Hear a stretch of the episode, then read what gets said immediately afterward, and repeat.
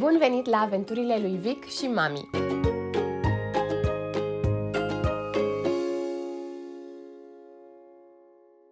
Eu sunt Cezara și am devenit mama unui băiețel pe nume Victor în ianuarie 2022.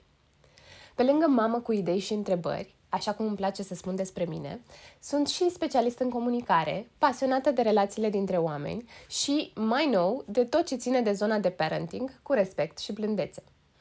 Citesc de când mă știu, iar de când sunt mamă, citesc mult despre cum să creștem copii buni, veseli și plini de încredere în ei înșiși și în lumea din jur. Podcastul acesta se află la intersecția dintre un jurnal de proaspătă mamă de bebe și informațiile pe care le-am citit în cărți și care m-au ajutat să înțeleg mai bine cum pot să fiu alături de băiețelul meu în drumul lui prin viață.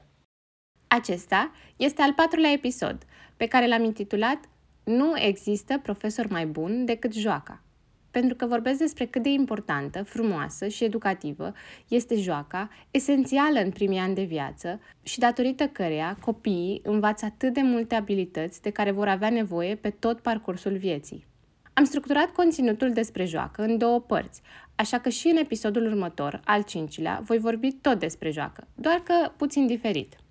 Acum, în acest episod, povestesc despre copilăria mea, pentru că și mie îmi saltă inima de bucurie când mă gândesc la ea.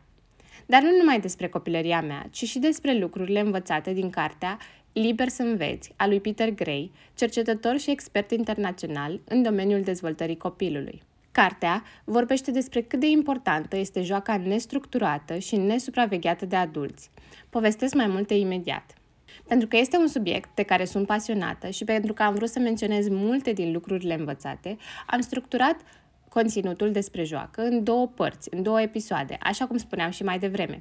Iar în partea a doua, peste două săptămâni, povestesc despre primul an de joacă a lui Vic, cum ne-am jucat cu el, ce jocuri și-a inventat încă de la 4, 5, 6, 7 luni. Da, chiar și atunci bebelușii își pot inventa propriile jocuri.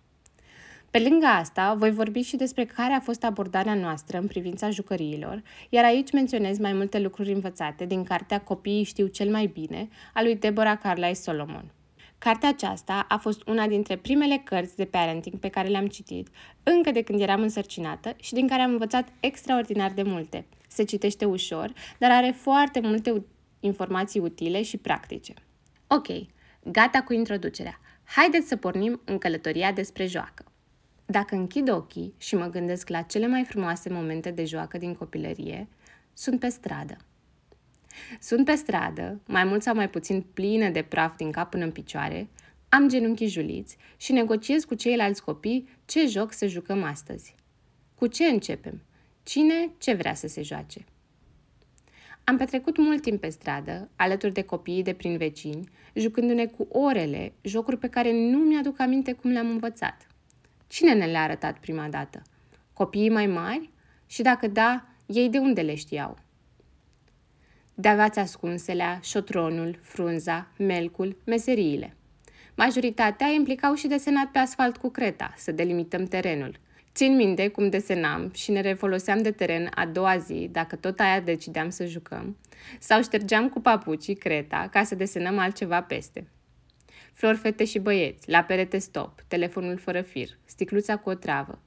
Discutam și alegeam jocul în funcție de ce avea chef fiecare, dacă voiam să fim mai activi și să ne mișcăm sau să ne aliniem pe bordura așezați și să stăm acolo.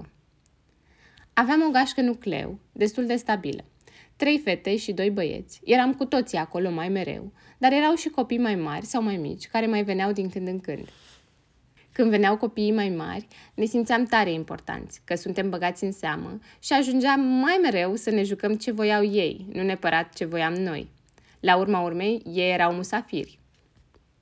Când veneau cei mai mici, tot importanți ne simțeam, că îi băgam noi în seamă pe ei, că îi învățam să se joace jocuri de copii mai mari, că aveam grijă de ei și aveam grijă și să ne temperăm pe noi ca să le fie lor mai ușor.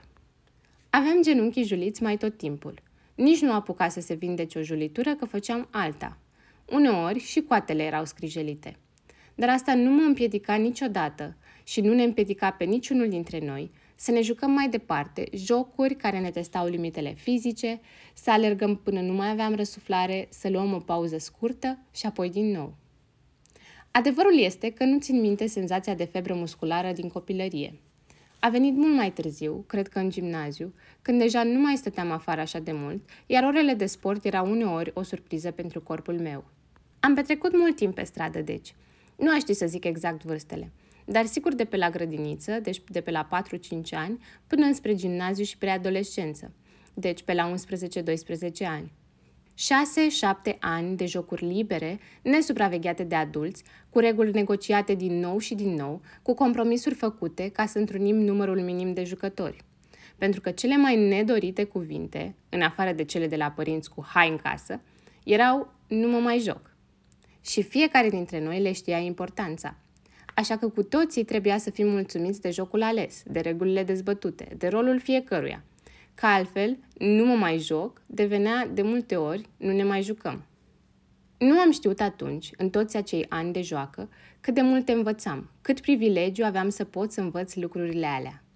Despre joc, ca cea mai bună formă de educație și învățare, mai ales jocul liber, nestructurat de forțe externe, cum ar fi adulții, dar guvernat de reguli clare, stabilite și acceptate de către înșiși micii jucători, despre acest tip de joc am citit multe în cartea Liber să înveți a lui Peter Gray, cercetător și psiholog american, expert în dezvoltarea copilului.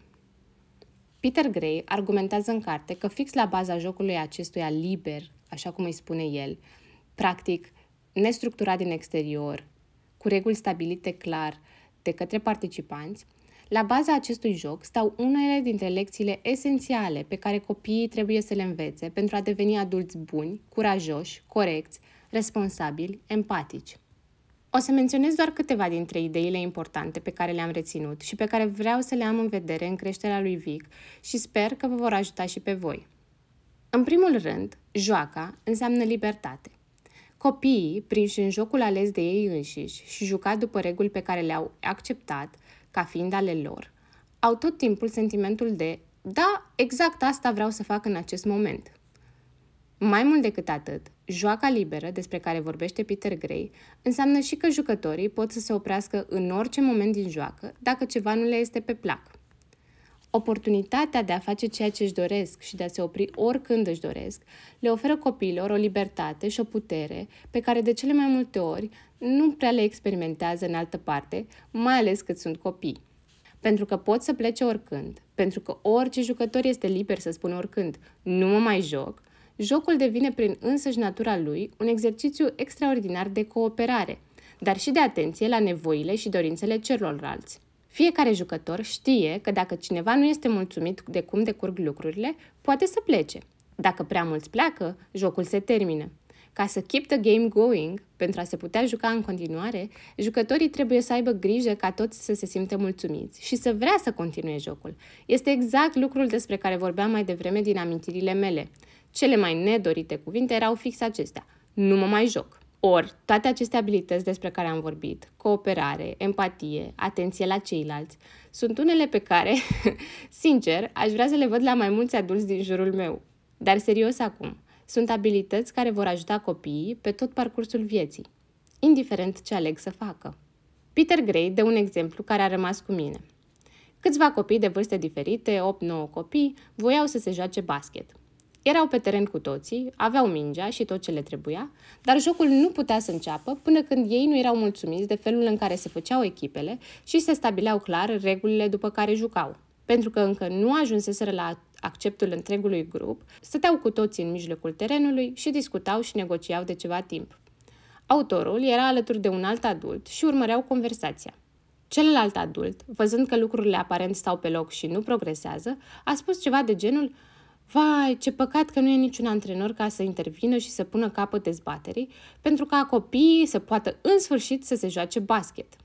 Dar, de fapt, frumusețea și puterea educativă a jocului era în însăși conversația și negocierea pe care o purtau. Pentru că, la urma urmei, de care abilități vor avea nevoie pe măsură ce cresc? De cele de negociere, ascultare, comunicare, compromis sau de abilitatea de a se juca basket după niște reguli impuse de un antrenor? Pentru că regulile sunt parte din joacă, iar joaca este voluntară, copiii care vor să participe la joc știu că trebuie să urmeze aceste reguli pentru a putea continua să facă asta. ceea ce înseamnă dezvoltarea unei alte abilități care le lipsește multor adulți și anume ignorarea impulsurilor de moment pentru o satisfacție ulterioară, aceea de a se fi jucat cu ceilalți copii. Practic, chiar dacă nu le convin neapărat toate regulile decise în proporție de 100%, felul în care s-au împărțit echipele, de exemplu, ceea ce mi se întâmpla și mie, țin minte că uneori simțeam că sunt în dezavantaj cu felul în care erau formate echipele, plăcerea jocului este mai mare decât acest inconvenient. Și astfel, copiii învață prin joc și capacitatea lor de a se autoregla, de a alege să nu ceteze unui impuls de moment pentru ceva ce aduce o satisfacție și mai mare. Dar ce e joaca? Este sau nu serioasă? Este sau nu superficială? Este sau nu copilăroasă? De fapt, este din toate. O frumusețe plină de paradoxuri, ne spune Peter Gray. Joaca este serioasă. Știm regulile, le acceptăm și le respectăm. Dar și neserioasă, pentru că nu există consecințe în lumea reală de niciun fel pentru cine pierde un joc. Este spontană și plină de imaginație, dar totuși ancorată în regulile fizice ale lumii adevărate. Este copilăroasă, dar prin joacă, copiii au ocazia să învețe valori necesare și esențiale în lumea adultă. Joaca este felul în care natura se asigură că oamenii, dar și alte animale, mamiferele în mod special, învață ceea ce trebuie să știe pentru a supraviețui. Unul dintre cele mai bune exemple pentru această idee este prin jocurile de urmărire, chasing games, pe care le jucăm și noi oamenii, dar și alte mamifere. În aceste jocuri de urmărire, eu țin minte că noi ne jucam unul care se numea Sticluța cu o travă, dar sunt sigură că există mult mai multe. Cel mai interesant este să fii cel care trebuie prins, cel care este urmărit, nu urmăritorul. Și de ce ar fi starea asta de cel urmărit, cel vânat, cu ghilimelele de rigoare, mai interesantă și căutată de copiii noștri și ai altor specii? Când, la urma urmei, vine cu un grad de anxietate și panică. Trebuie să scapi. Pentru că fix joaca asta ne antrenează pentru când vom avea nevoie pe bune de abilitățile alea, de viteza de reacție, de corp care să știe ce să facă în prezența pericolului adevărat, de instincte care să se asigure că rămânem în viață. Bine, noi nu mai alergăm ca să rămânem în viață acum, sau nu așa cum este înțeleasă alergarea într-un joc de urmărire, cel puțin. Dar totuși, am rămas cu instinctul acesta în noi.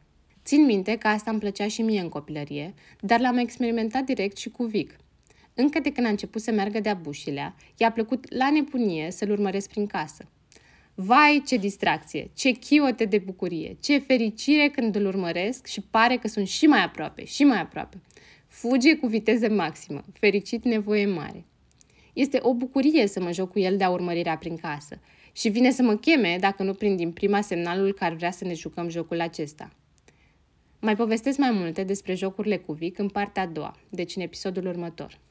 Revenind la cartea lui Peter Gray, el spune așa.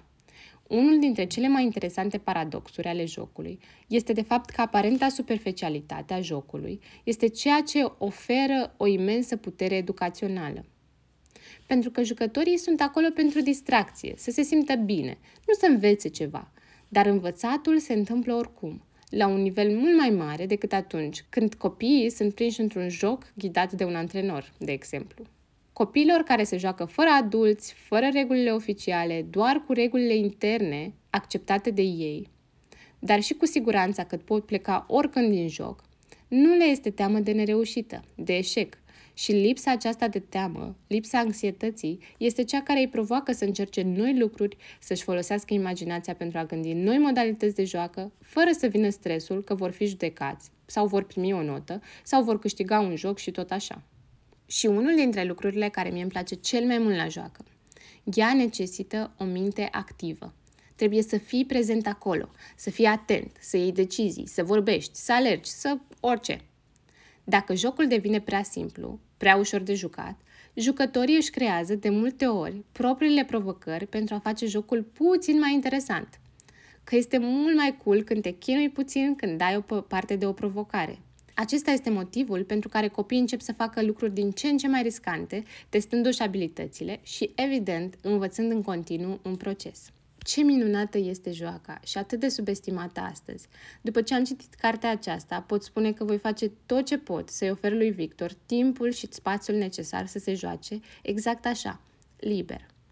Mai sunt multe lucruri pe care aș vrea să le spun, tot din carte, Mi-a plăcut mult și mi-am luat multe notițe. Bine, bine. Ne-ai povestit despre tine, Cezara. Ne-ai povestit despre carte. Dar care a fost treaba cu Vic? Noi pentru bebe am venit aici, nu pentru tine, o să-mi spuneți. Fix despre Vic, despre primele lui jocuri, despre cum i-a spus la 11 săptămâni, mamă, lasă-mă în pace să mă joc, despre ce jocuri și-a inventat el singurel la 5, 6, 7, 8 luni, despre cum a început să mă cheme la joacă înspre 10, 11, 12 luni, dar și despre care a fost filozofia abordată în privința jucăriilor în primul an de viață, despre toate acestea o să povestesc în episodul următor. Dar, ca să nu vă las în suspans și fără nimic, vreau să vă spun că am avut norocul să citesc unul dintre cele mai bune sfaturi de, legate de copii, de parenting, dacă vreți, încă de dinainte să se nască Victor. Și a fost lucrul care a schimbat total felul în care am interacționat cu el. Nu numai la joacă, ci și în general. Este un sfat care, odată auzit, pare de la sine înțeles. Pare ca ceva la care s-ar gândi toată lumea. Eu nu știu dacă m-aș fi gândit neapărat, dar l-am auzit, i-am simțit importanța și am încercat să-l urmez. Sfatul suna cam așa. Cel mai bun mod de a răspunde nevoilor copilului tău este să-l observi mai întâi. Înainte de orice acțiune, încearcă să vezi exact de ce are nevoie, ce face atunci, dacă îl întrerup din ceva. Observația este o componentă cheie nu numai pentru a răspunde corespunzător nevoilor copilului, dar și pentru a-l cunoaște la urma urmei. Cine este ființa asta nouă care a ajuns la tine în casă? Inițial, înainte ca el să poată să comunice cu adevărat despre el și preferințele lui, observația va fi cea care va fi cheia de descifrare a copilului.